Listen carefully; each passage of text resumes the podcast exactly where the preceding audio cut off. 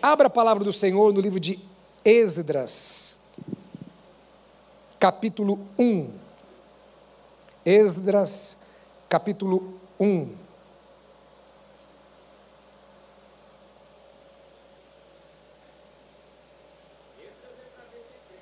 Desculpa, falei errado. É Neemias. Neemias. É que era um livro só, depois eu explico para você. Então, Neemias capítulo 1 diz assim: As palavras de Neemias, filho de Acalias, no mês de Quisleu, no ano vigésimo, estando eu na cidadela de Suzã, veio Anani, um de meus irmãos, com alguns de Judá. Então lhes perguntei pelos judeus que escaparam e que não foram levados para o exílio e acerca de Jerusalém. Disseram-me os restantes que não foram levados para o exílio e se acham lá na província, estão em grande miséria e desprezo.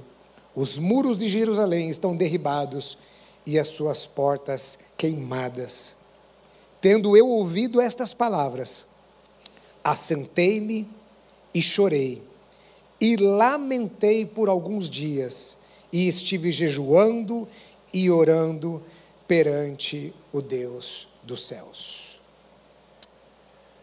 Nós estamos numa série de mensagens no mês agora de janeiro, falando a respeito de, a, da nossa cooperação. A cooperação com a obra de Deus. Mas essa cooperação você não pode ler assim como uma, uma ajudinha, sabe? Ah, a gente está ali, é, dando uma ajudinha, né? Não, essa cooperação, essa cooperação é uma responsabilidade nossa. É algo que deve pesar no nosso coração. E nós estamos falando a respeito de cooperar porque a obra é de Deus. É Deus que realiza a sua obra nos séculos, através dos séculos, através dos anos. Deus realiza, Deus faz. Deus levantou a vida dos patriarcas lá no Antigo Testamento, primeiramente, depois a nação de Israel. Ah, Deus levantou reis, destituiu reis, levantou impérios, destituiu impérios. A obra de Deus foi sendo realizada através dos séculos. E Deus escolheu homens e mulheres para cooperarem na obra de Deus. Deus não escolheu anjos, ah, Deus não escolheu nenhuma outra criatura, mas Deus escolheu homens e mulheres para a sua obra. E toda essa série de mensagens está baseada no livro de Neemias. Neemias é um livro, irmãos, fantástico. E até aconselho você, por exemplo, se você é um líder na sua empresa, se você tem uma função de liderança, leia o livro de Neemias e compre a Bíblia de Estudos de John Maxwell, porque você vai ver ali é, uma riqueza, principalmente no livro de Neemias, os, ah, os, ah, os comentários de John Maxwell ah, na, ah, ah, no livro de Neemias. E eu quero começar falando a respeito de Neemias, do seu próprio nome, o significado do seu nome. Ah, o nome Neemias significa, a tradução literal é Yahvé conforta, ah, que dá uma conotação de, ah, tem um significado de aquele que consola, ou principalmente é um confortador enviado por Deus. Então, o nome Neemias dá esse sentido de a, a, a, a confortador enviado por Deus. O livro de Neemias, ele relata um processo de reconstrução da nação de Israel após 70 anos de exílio. Mas aqui, nesse período histórico, não é exatamente o final dos 70 anos. O povo ele foi voltando do cativeiro. Aqui nós temos em torno de 120, 130 anos depois do exílio. E como isso aconteceu? Como isso se deu? Primeiramente, por causa de uma promessa de Deus. E em segundo lugar, lembra que eu falei? Deus realizando a sua obra, Deus levanta nações, Deus destitui nações. Então, lá atrás, o império babilônico foi a nação usada por Deus para corrigir Israel. E de, por que, que Deus usou os babilônicos? Os babilônicos, eles eram duros. Eles tinham como na sua cultura levar as pessoas que foram conquistadas para a Babilônia. O processo da escravidão era um processo diferente dos dias ah, do, do, do, que nós conhecemos de séculos atrás. Nós conhecemos uma escravidão racial, mas a escravidão é, é a, a, a, na maior parte da história da humanidade não foi uma escravidão racial foi uma escravidão por conquista. Então, uma nação conquistava uma outra nação e eles levavam aquelas pessoas como escravos. Então, por exemplo, os germânicos, eles foram escravos por muitos anos dos, ah, dos romanos. Então, você tinha, por exemplo, escravos de olhos azuis, de pele branquinha, não era racial, era por conquista.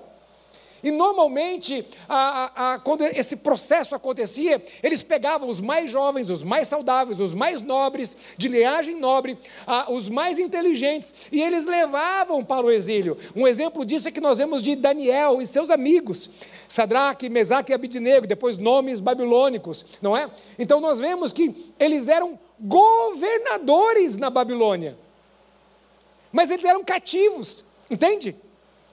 Eles foram roubados de Jerusalém, quando jovens, e eles se tornaram governadores. É uma coisa que é meio difícil a gente entender na nossa sociedade hoje, né? Mas era assim que funcionava naquela época. Então, Deus levanta um outro império, o império medo-persa. Você já ouviu falar de Ciro? Em Isaías, por exemplo, a, a, a, Deus trata Ciro com uma certa benevolência e mostra que Ciro era um homem que foi, ah, mesmo sendo ímpio, usado por Deus. Então esse processo se dá dentro do império ah, persa, ah, essa volta do exílio. Por quê? Porque os persas eles tinham um sistema diferente ah, de escravidão. Eles permitiam que os povos conquistados ficassem nas suas terras. Eles permitiam com que os povos tinham as suas próprias religiões, diferente dos babilônicos. Lembra de, de, eh, de Daniel que eles tinham que se curvar, se não se curvasse iriam ser lançados na fornalha de fogo ardente, né? Era diferente. Então, nós vemos a permissão de vários reis da Pérsia para que eles voltassem então para o Império Babilônico. Existem algumas problemáticas a respeito desse livro em relação a datas, ah, mas se sabe, por exemplo, que o livro de Êxodas e o livro de Neemias eram um livro só. Esdras e Neemias não eram livros separados, eles foram separados ah, por Orígenes, e, e, e, e, então depois, mais tarde, na tradução da Vulgata, que é a primeira tradução dos originais para o latim, então nós temos a divisão dos livros de Esdras e Neemias. E este livro, então, ele relata um processo de restauração de uma nação e uma restauração em todas as suas esferas. Uma restauração é, na, vida da família, é, na vida familiar, na vida política, ah, na vida ah, social, ah, na vida religiosa. Então é um processo de restauração em todas as áreas da vida daquele povo fala a respeito de, da restauração de Deus naquele povo feita pelo Senhor. E é isso o que o Senhor faz na vida do homem. Deus enviou Jesus, o seu único filho, para restaurar o homem. E é isso que Deus quer fazer hoje nos nossos dias. É esse o processo de Deus hoje. E nós vamos falar um pouco mais a respeito disso. E eu quero pensar com você. O tema ah, deste domingo é coopere. Coopere com Deus. Coopere com aquilo que Deus está fazendo. E à luz de Neemias, ah, eu quero tirar algumas lições a respeito de como é a vida daquele que coopera com Deus. Como eu posso cooperar com Deus? Quais são os exemplos que Neemias nos dá para sermos cooperadores com aquilo o que Deus quer fazer. Deixa eu fazer uma pergunta. Você crê que Deus quer fazer algo nos nossos tempos?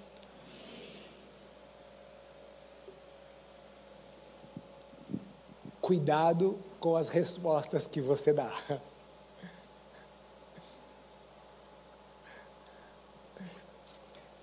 Agora você não vai responder, eu só quero que você pense. Você que quer que Deus faça algo nos nossos dias? Olha para a nossa sociedade. Olhe para as famílias. Olhe para as ruas. Olhe para as pessoas nas, nas empresas. Olha como está a nossa sociedade. Vamos aprender como Neemias. A primeira coisa que eu queria pensar no exemplo na vida de Neemias é que Deus toca um coração sensível. Deus toca um coração sensível.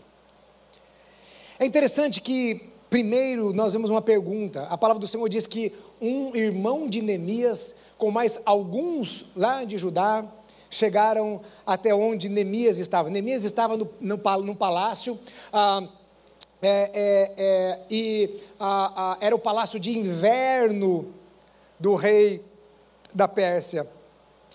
É, então, ah, Neemias, ele faz uma pergunta: como estão os nossos irmãos? Como estão aqueles que estão lá em Jerusalém? Esta pergunta demonstra um coração de alguém que estava preocupado com aqueles que sofrem. É uma pergunta de alguém preocupado. Porque veja, ah, de uma certa forma, ah, as pessoas tinham uma certa ciência de como estava Jerusalém. Eles tinham uma certa ciência.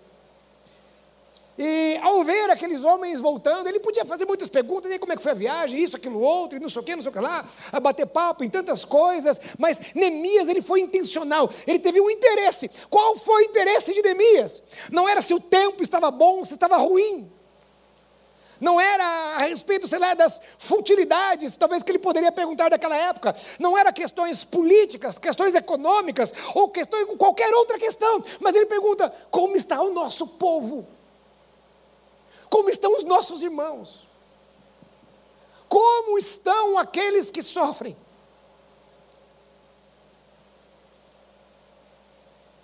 E aí então Neemias, ele ouve um relato, e que relato duro e triste. E o relato é: aqueles que estão lá na província, eles, se, se, eles estão em grande miséria e desprezo. Esse é o relato. Os muros estão derribados, as portas estão queimadas, ou seja, um cenário total de assolação. A nação de Israel ela estava destruída em todos os seus aspectos: físico, espiritual físico, porque havia muita pobreza, ah, os muros estavam é, derrubados, as portas queimadas, ou seja, a, a toda a, a, vida né, estava em miséria, eles estavam em miséria, eles passavam fome. Eles estavam em, em miséria espiritual. o templo não havia sido reconstruído. Eles não tinham a vida religiosa. Não havia o sacrifício ali do sumo sacerdote. eles não tinham ânimo. Eles não tinham fé. Eles não tinham as práticas religiosas, talvez algumas. E eles estavam destruídos emocionalmente. Veja, note a expressão desprezo. É uma expressão muito forte. Você alguma vez foi desprezado por alguém? Sua família? Seu cônjuge? No seu trabalho? Alguma vez você passou por esse sentimento? O desprezo, a indiferença, é, é uma coisa fria, dói dentro na alma, não dói no físico, mas dói aqui na alma.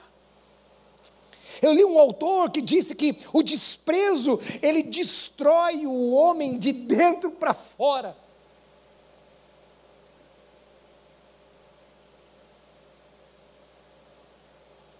Uma pessoa com um sentimento de desprezo. Ele não tem nenhuma autoestima, não é verdade? Então ele não tem ânimo, não tem ânimo para produzir, é, não tem ânimo para fazer alguma coisa, não tem ânimo para ser útil, é, não tem ânimo para nada. Ele sente desprezo, ele é desprezado. desprezado, ah, algo desprezível, talvez algo que possa até ser descartado, não tem valor. E assim que eles se sentiam desprezados. E eu fiquei perguntando por que, por que Neemias? Haviam tantos homens, tantas mulheres. Por que Neemias? porque tantos outros que viviam em Jerusalém ou no império não fizeram nada.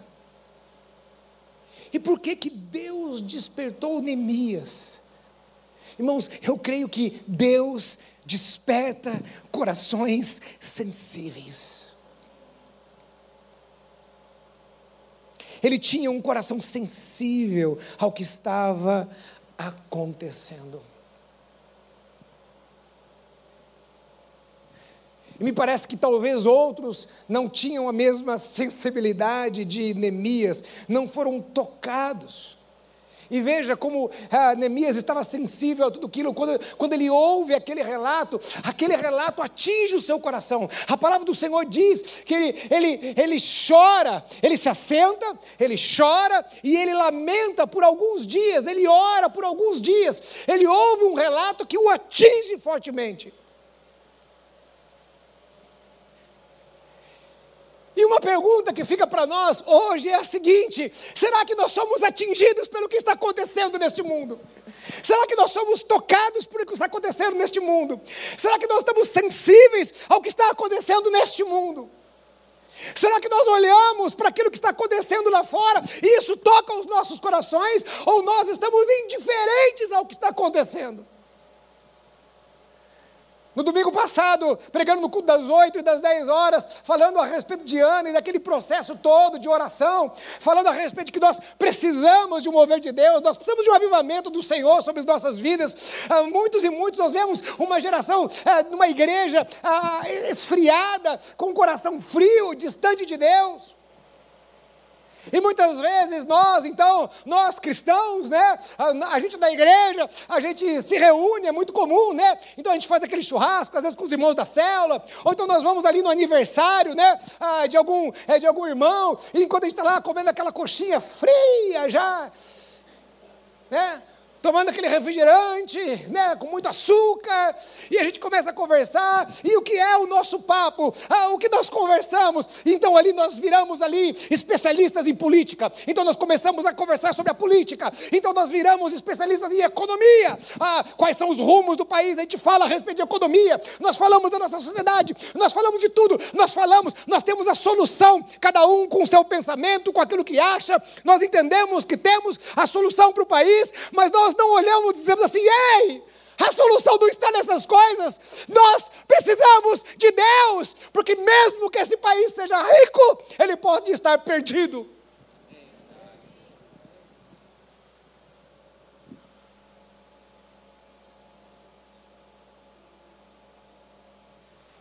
E a sensação que eu tenho é que parece que hoje as coisas não tocam. Eu falei algo de manhã e eu vou falar aqui para você. Eu vou confessar um pecado aqui.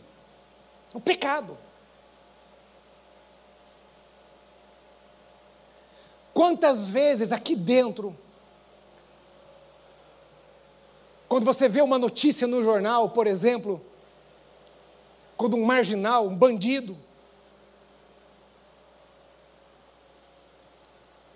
numa situação de assalto, ele é morto, por um policial à paisana, ah, por alguém, por alguma situação, e aquilo não nos toca, e às vezes o sentimento que a gente tem no coração, porque nós estamos cansados da violência, não é? Nós não estamos cansados, eu estou cansado, eu tenho medo da violência. Eu tenho filhos, estamos cansados da violência.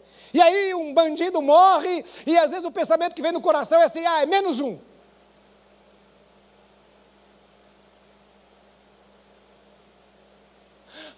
Como Deus olha para isso?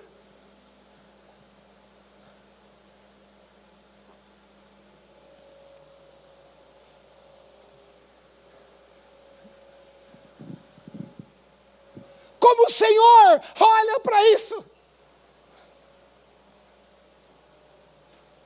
Será que o coração de Deus se alegra? Eu não estou dizendo que nós vamos agora passar a mão na cabeça de todos os bandidos e assim, ah, está tudo bem, pode fazer. Não é isso. Por favor, irmãos.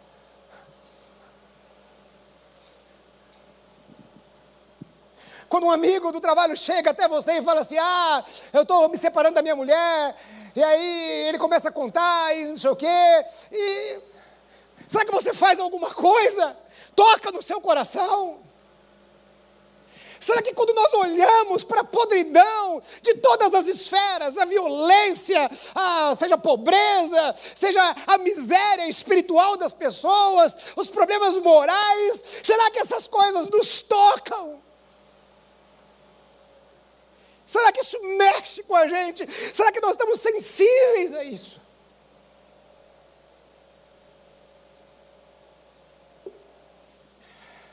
Será que a igreja está sensível a isso? Ou quem sabe as igrejas só estão preocupadas em encher o seu templo, em, em construir um, sei lá, um império pessoal de uma grande igreja, ou sei lá o quê?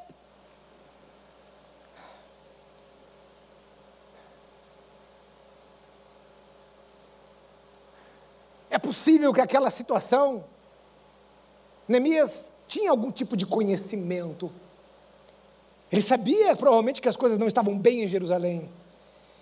Então aquela informação era uma atualização de mais ou menos assim, alguma coisa melhorou, ou está pior ainda, era, era isso. E ele ouve o relato e aquilo toca o coração dele.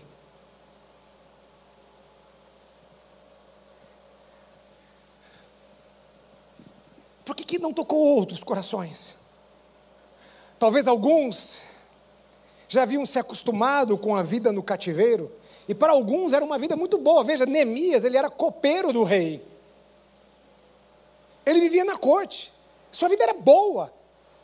Um copeiro do rei, não pensa se que é um mordomo, um escravo que está ali e tal. Não, era uma pessoa próxima do rei.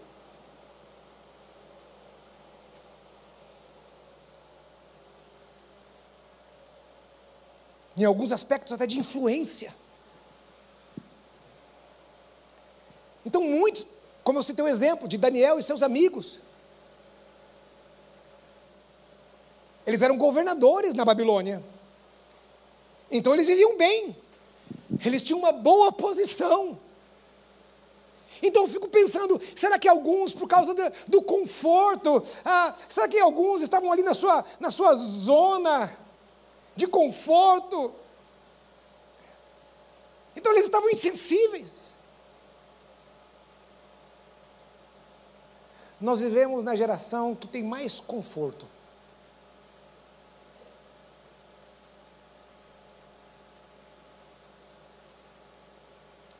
E o quanto nós estamos sensíveis às coisas de Deus? E eu fiquei pensando, e outros? E aqueles que estavam em miséria? Alguns, por passar por tantos problemas, por tantas situações, por tantas desgraças, também se tornam insensíveis. Quantos ali estavam insensíveis?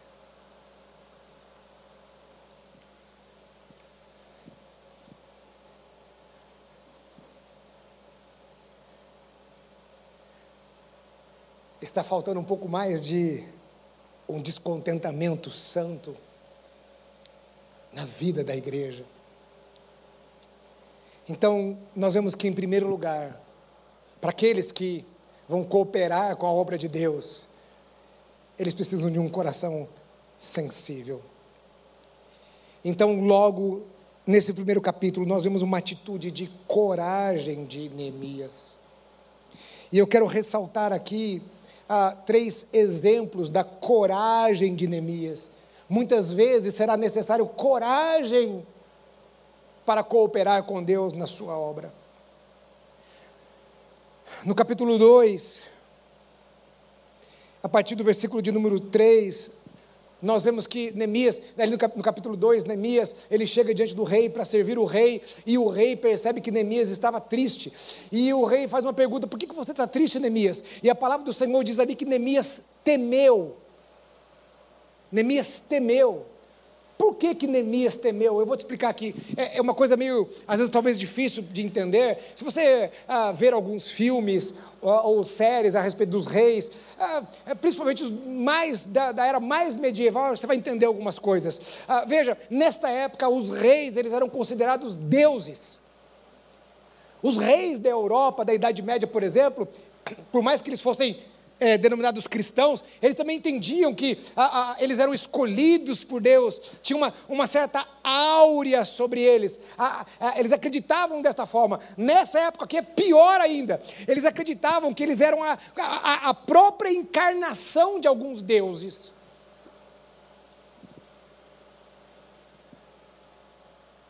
Então, as pessoas andavam pisando em ovos, porque você se lembra do livro de Esther? A palavra do Senhor diz que Esther, ela pediu autorização antecipada. Ela tinha que pedir autorização antecipada para entrar na presença do rei. Ela era a mulher dele. Ou seja, a mulher dele não podia bater na porta. Oi, estou aqui, eu que, que, quero falar com o rei. Não! Se ela fizesse isso e o rei não estendesse o cetro, lembra disso da história de Esther? Se não estendesse o cetro, ela poderia ser penalizada, presa ou mesmo morta.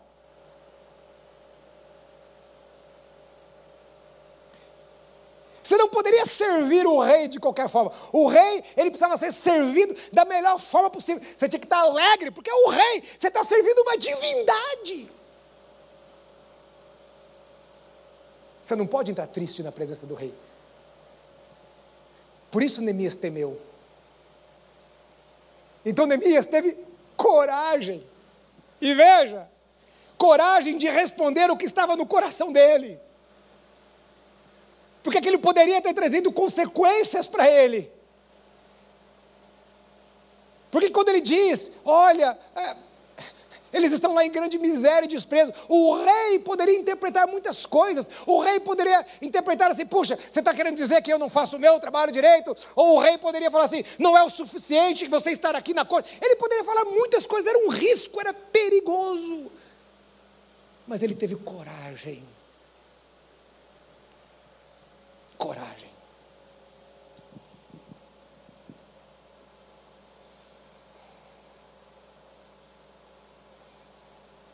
Será que nós temos coragem? Coragem de dizer sim à obra do Senhor, independente das consequências. Coragem de falar do amor de Deus, independente do que vão pensar de nós. Talvez olhar para você e dizer assim: ah, você é um crente chato. Será que talvez você possa perder um, a influência no seu trabalho? Se você se apresentar como um crente em Cristo Jesus.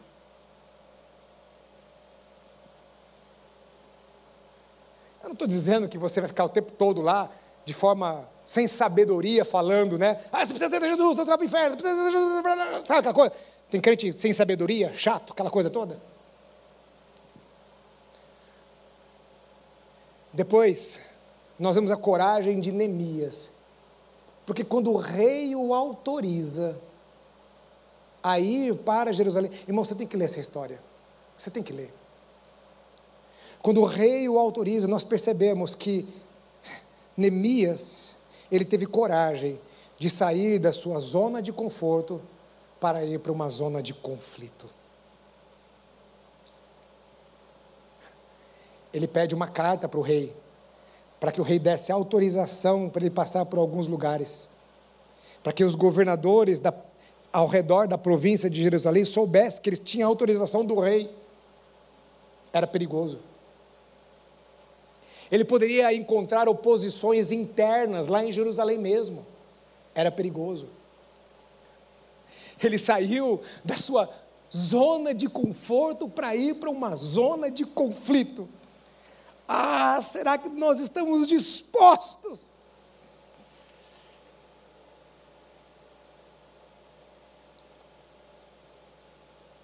E finalmente ele teve coragem de sair da sua zona de conforto para ir para uma zona de desconforto. A corte poderia ter os seus desafios em relação ao rei, mas ir para Jerusalém, uma terra arrasada, uma tarefa dificílima. Oh, irmãos,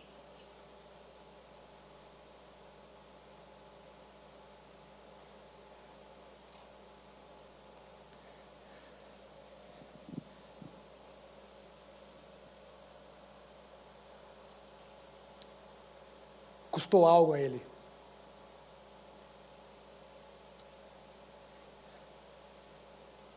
Será que hoje nós, como igreja, estamos dispostos a sair da nossa zona de conforto?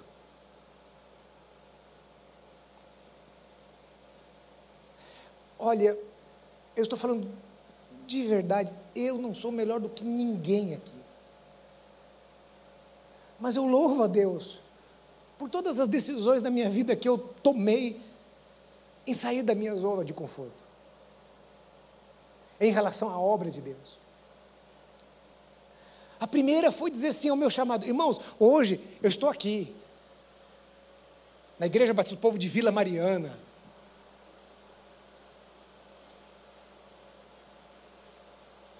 Uma igreja generosa. Eu estou aqui, ó, bem vestido, bem alimentado, estou até um pouco gordinho, precisava emagrecer um pouco. Eu tenho uma vida. Vamos correr? É. Ah, encontro de casais, é verdade. Ó, oh, o cara não perde tempo, hein? Oh, já fez o merchan dele. Amanhã. Eu tenho uma vida confortável.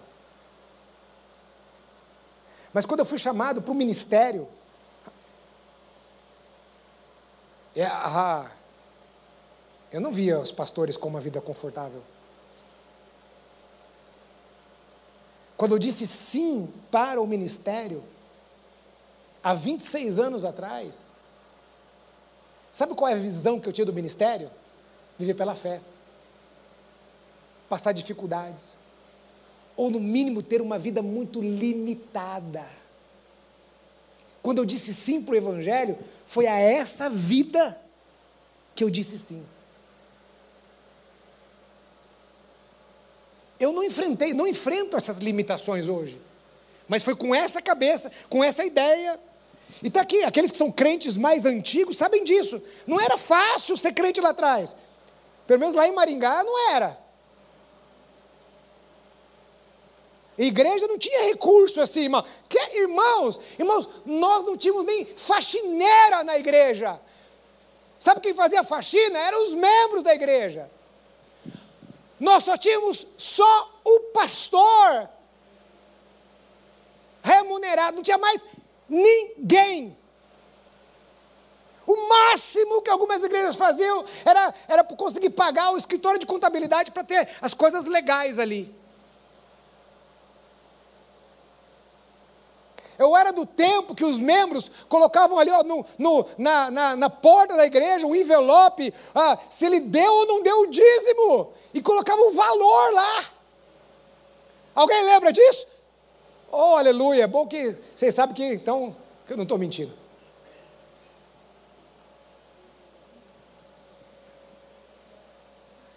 Quando eu disse sim para o ministério, eu achei que eu ia ficar em Maringá. O meu pastor falou assim: não, você vai ser seminarista aqui. Já era, né? Ah, ah, olha, não vou dar um jeito, você fica por aqui e tal, não sei o quê. E aí um homem chamado Jonas Neves, ele começou a me ligar e falou assim: sai daí. E eu disse para ele: não. Uma segunda vez ele ligou para mim e falou assim: sai daí. Eu disse: não. Na terceira vez, irmãos, num lava-jato, ele estava lá em Maringá, dentro do carro. Eu não posso falar os argumentos que ele usou ali comigo, irmãos, porque, né? Foi forte. Eu decidi, eu me lembro dentro do ônibus indo para Belo Horizonte. deixando a minha casa.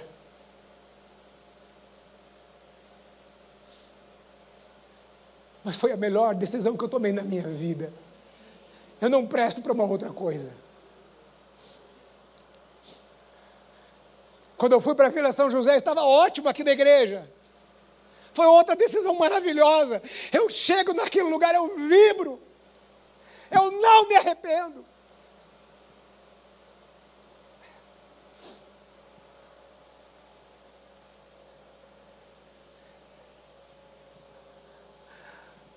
Às vezes, sabe, a zona de conforto nos mata. Porque a zona de conforto, ela não nos dá propósito.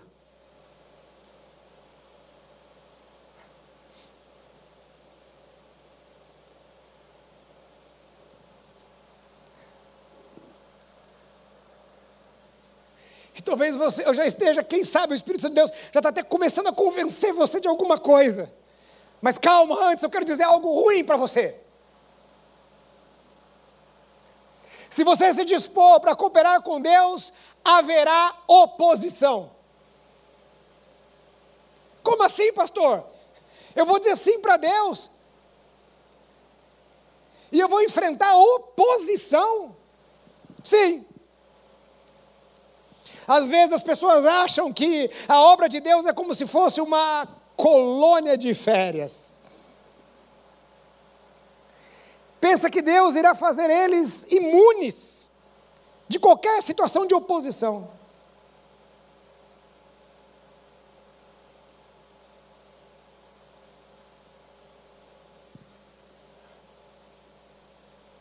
Eu vou dizer algo muito sério que eu disse de manhã. Deus não precisa das nossas esmolas.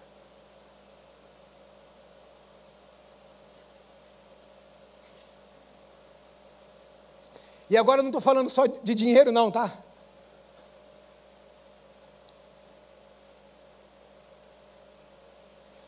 Deus não precisa de que a gente vá uma vez a cada três meses lá no sopão para dar aquele desencargo na consciência de que eu não estou fazendo nada para a obra de Deus.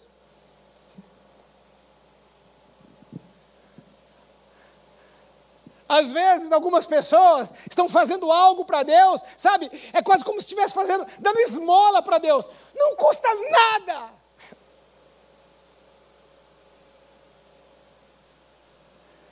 Não está lhe custando nada. Ah, mas eu estou fazendo, eu sou um bom crente. A cada 15 dias eu vou na igreja. Até dou uma oferta lá.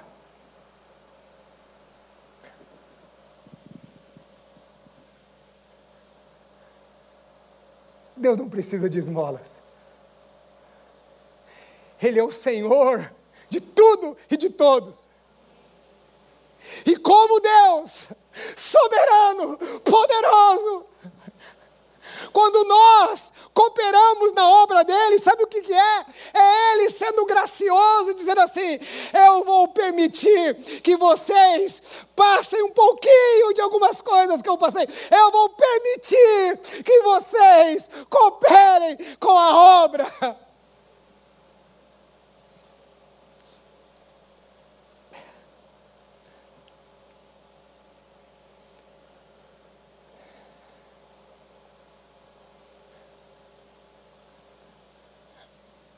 Jesus enfrentou oposição. Morreu crucificado. Os seus discípulos enfrentaram oposição. Morreram degolados, crucificados, presos.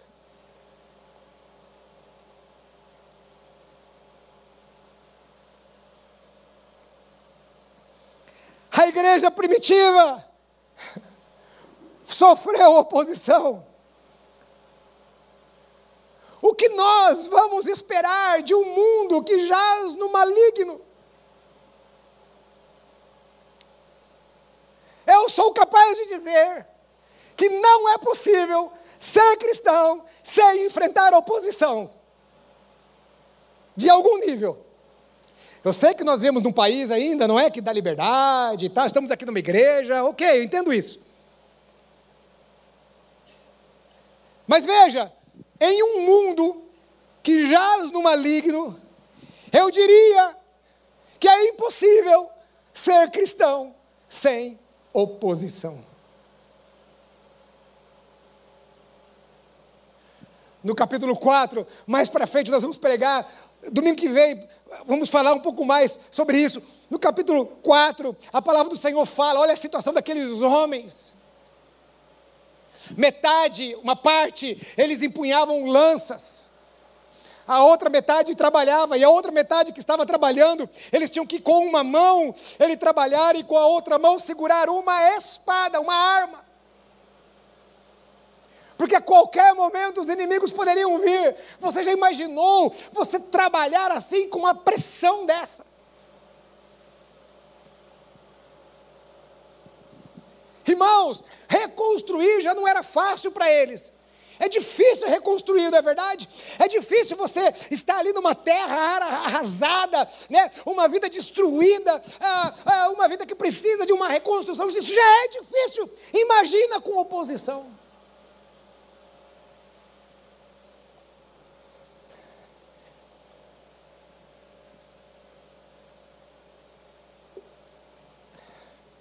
Essa era a tarefa.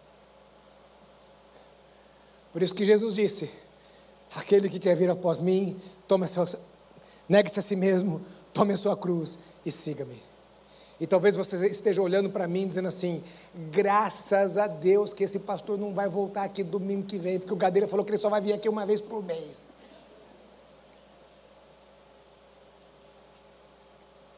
Mas irmãos,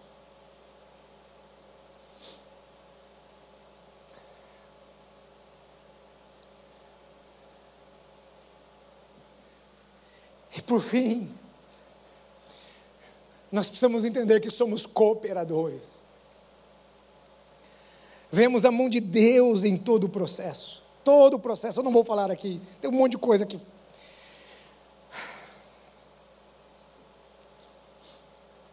Nós estamos aqui para cooperar com Deus.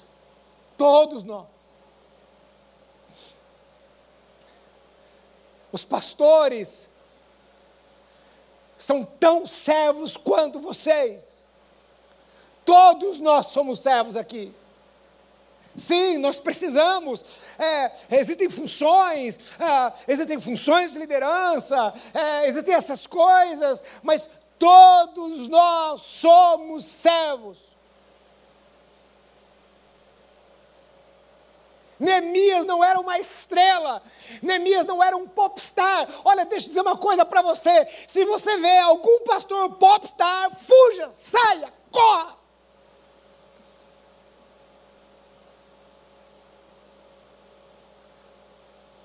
Nós somos tão miseráveis quanto vocês, pecadores quanto vocês. Pergunta para minha mulher se eu não sou pecador. Pergunta para meus filhos se eu não sou pecador.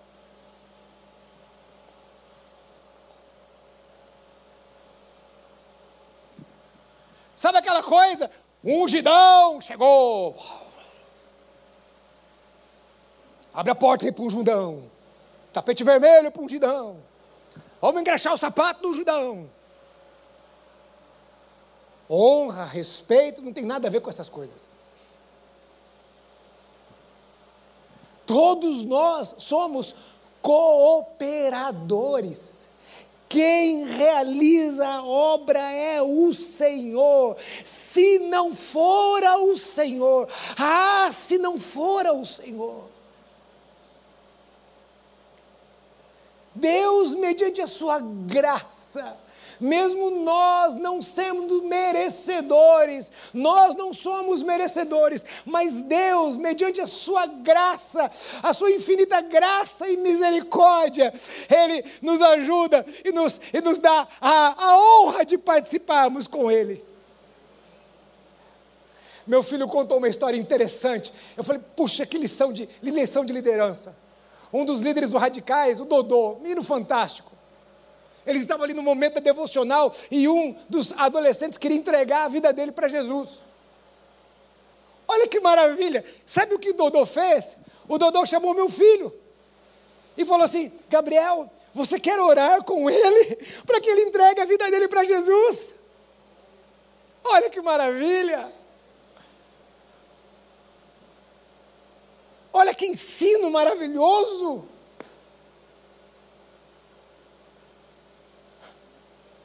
E aí o meu filho então orou ali com ele. Veja. Ele chegou assim, dá licença que chegou o líder aqui. O negócio é comigo. Fui eu que estava aqui, ó, ministrando. Vou orar com ele agora. É lindo, né? Neemias, ele era um cooper. Nós vemos no processo a sabedoria de Neemias, nós vemos o tratamento de Neemias, tudo aquilo que ele fez para cooperar com aquela obra de restauração.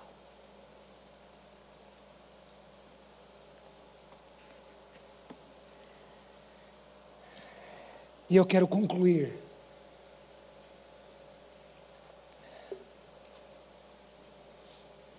Acho que o grupo podia vir aqui também, todo mundo. Podia cantar como de manhã. Eu vou pegar vocês de surpresa de novo, né? Mas a gente cantou uma canção de manhã, que nós podemos cantar agora. Então o pessoal todo podia vir.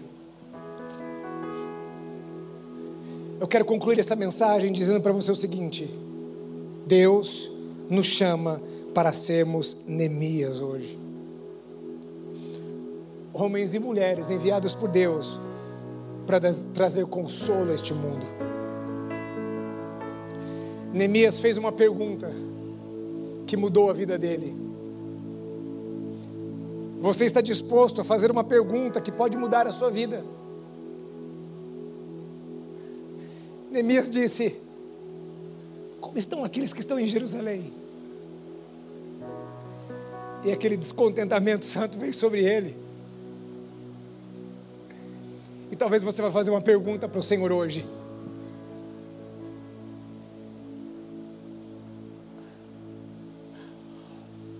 Onde Deus pode tocar o seu coração?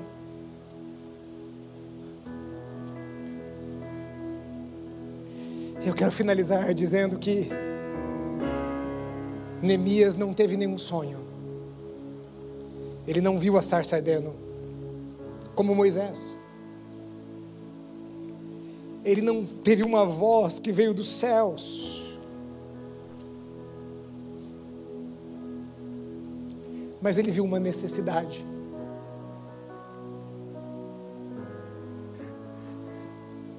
Ninguém precisa vir aqui e começar a sapatear e a profetizar e dizer: Eis que te digo, eis que eu te envio aquilo que outros. Não, você não precisa disso. É maravilhoso quando isso acontece. Se isso acontecer com você, amém. Glória a Deus. Se não acontecer, amém também. Tem pessoas que estão esperando uma voz dos céus, estão esperando um sonho, estão esperando um sinal dos céus.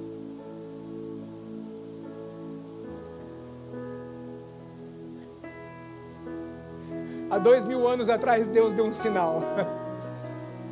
O Filho de Deus, o Deus encarnado, habitou entre nós. Ele morreu na cruz do Calvário, verteu o seu sangue ele foi levado aos céus, deixou no nosso meio o Paráclitos, o Consolador, que está no nosso meio, e ele disse: Ide fazer discípulos, ide pregar o Evangelho, o sinal já foi dado.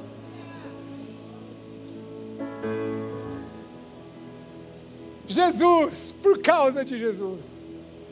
Fique em pé no seu lugar, em nome de Jesus. Fique em pé no seu lugar.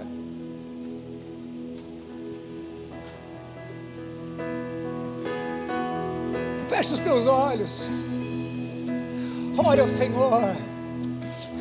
Feche os teus olhos. Ore ao Senhor. Deixe o Senhor tocar na sua vida nesta tarde.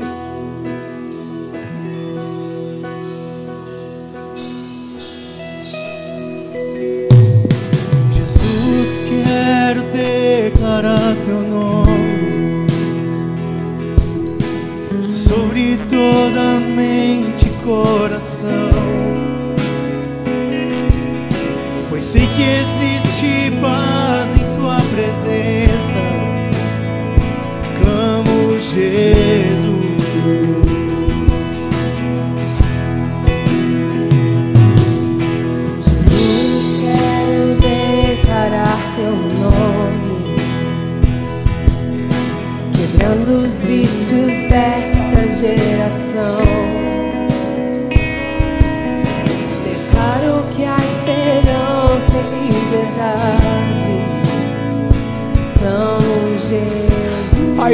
força está em ti, Jesus.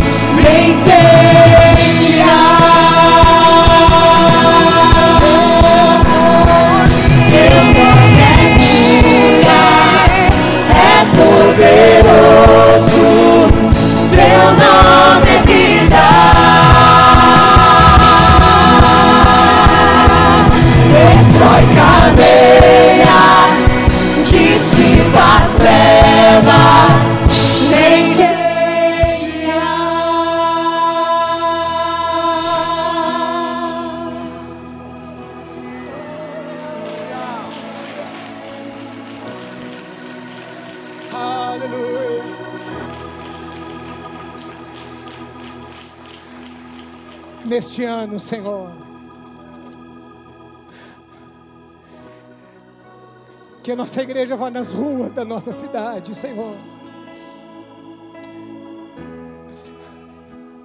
Nos presídios, nos quartéis, em todos os lugares, Senhor.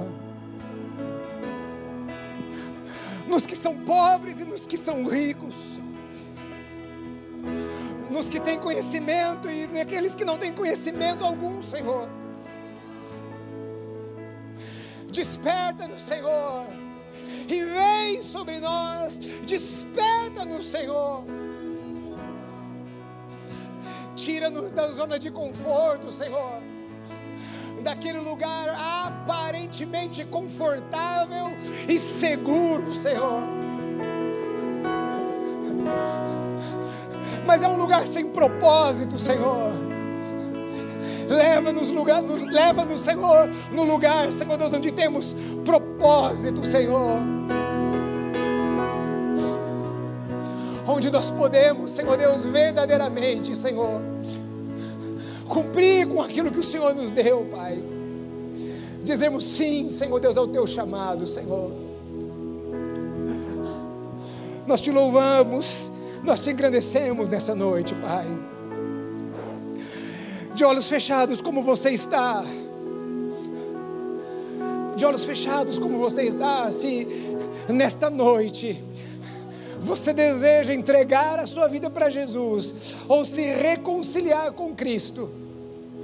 Quem sabe nesta hora, ao invés de você fazer uma pergunta, você vai responder a uma pergunta do Senhor. Se nesta noite, quem sabe você estava afastado dos caminhos do Senhor, longe de Deus, você quer voltar para o Senhor, ou quem sabe você nunca teve comunhão com Ele, Ele te ama, Ele quer que você seja restaurado, Ele quer que você experimente o melhor dele sobre você. Se nesta noite você deseja entregar a sua vida para Jesus, ou se você deseja se reconciliar com Cristo, aí onde você está, enquanto todos estão agora nesta hora orando ao Senhor de olhos fechados, eu quero que você dê um sinal com uma de suas mãos, apenas, apenas você que deseja entregar a sua vida para Jesus ou se reconciliar com Cristo, levante bem alto uma de suas mãos, eu quero te identificar, porque nós queremos orar por você. Há pessoas nessa tarde, levante uma de suas mãos, eu quero identificar você. Há pessoas que querem entregar a sua vida para Jesus nesta tarde ou se reconciliar com Cristo, levante bem alto uma de suas mãos, porque nós vamos orar. Há alguém, há alguém em nome de Jesus, há alguém nesta tarde, em nome de Jesus, nós queremos identificar você, em nome de Jesus. Se não há pessoas, assim como você está, de olhos fechados, Pai, nós louvamos ao Senhor, engrandecemos o teu nome, louvamos ao Senhor pela tua graça derramada sobre nós, Senhor. Pai, continue realizando a tua obra e, Senhor Deus, nos permita, Senhor, cooperarmos com aquilo que o Senhor tem para a humanidade, Senhor Deus. Ó Pai amado, ajude-nos, ó Pai amado, a sermos corajosos, ajude-nos, ó Pai amado, quebranta o nosso coração para sermos sensíveis na tua presença, Pai. Senhor Deus, nos fortaleça para, Senhor Deus, ó Pai amado, Senhor Deus, persistimos a oposição, Senhor, e que em nome de Jesus, o Teu nome seja honrado e glorificado. Ah, Senhor Deus, abençoe o Teu povo, derrame da Tua graça sobre os Teus filhos, em nome de Jesus. Amém, amém, aleluia, aleluia, aleluia. Deus te abençoe, meu querido.